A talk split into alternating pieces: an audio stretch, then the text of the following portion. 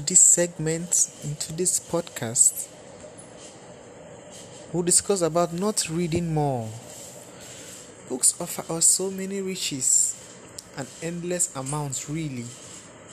You can learn anything from books how to speak a language, how to garden, baking or cooking, health science, dog training, engineering, new insights about friendship and romantic relationships, what living in another culture might be like, and what it might feel like to live as someone of a different gender, race, or sexuality from you. Books transport us to other worlds and perspectives. They give us the chance to live numerous other lives apart from our own. They gift us with entertainment, joy, imagination, and provocation of thoughts.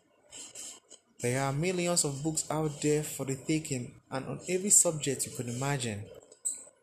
There is literally something out there for everyone.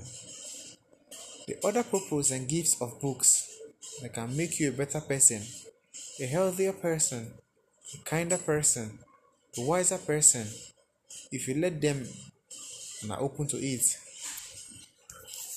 This is part of the point of reading.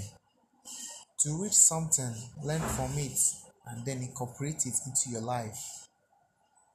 Not every book will do this necessarily, but all of them can and will if you let them and put the effort in. Not reading is a huge, huge loss and things to miss out on. It may be something you later regret not having done more.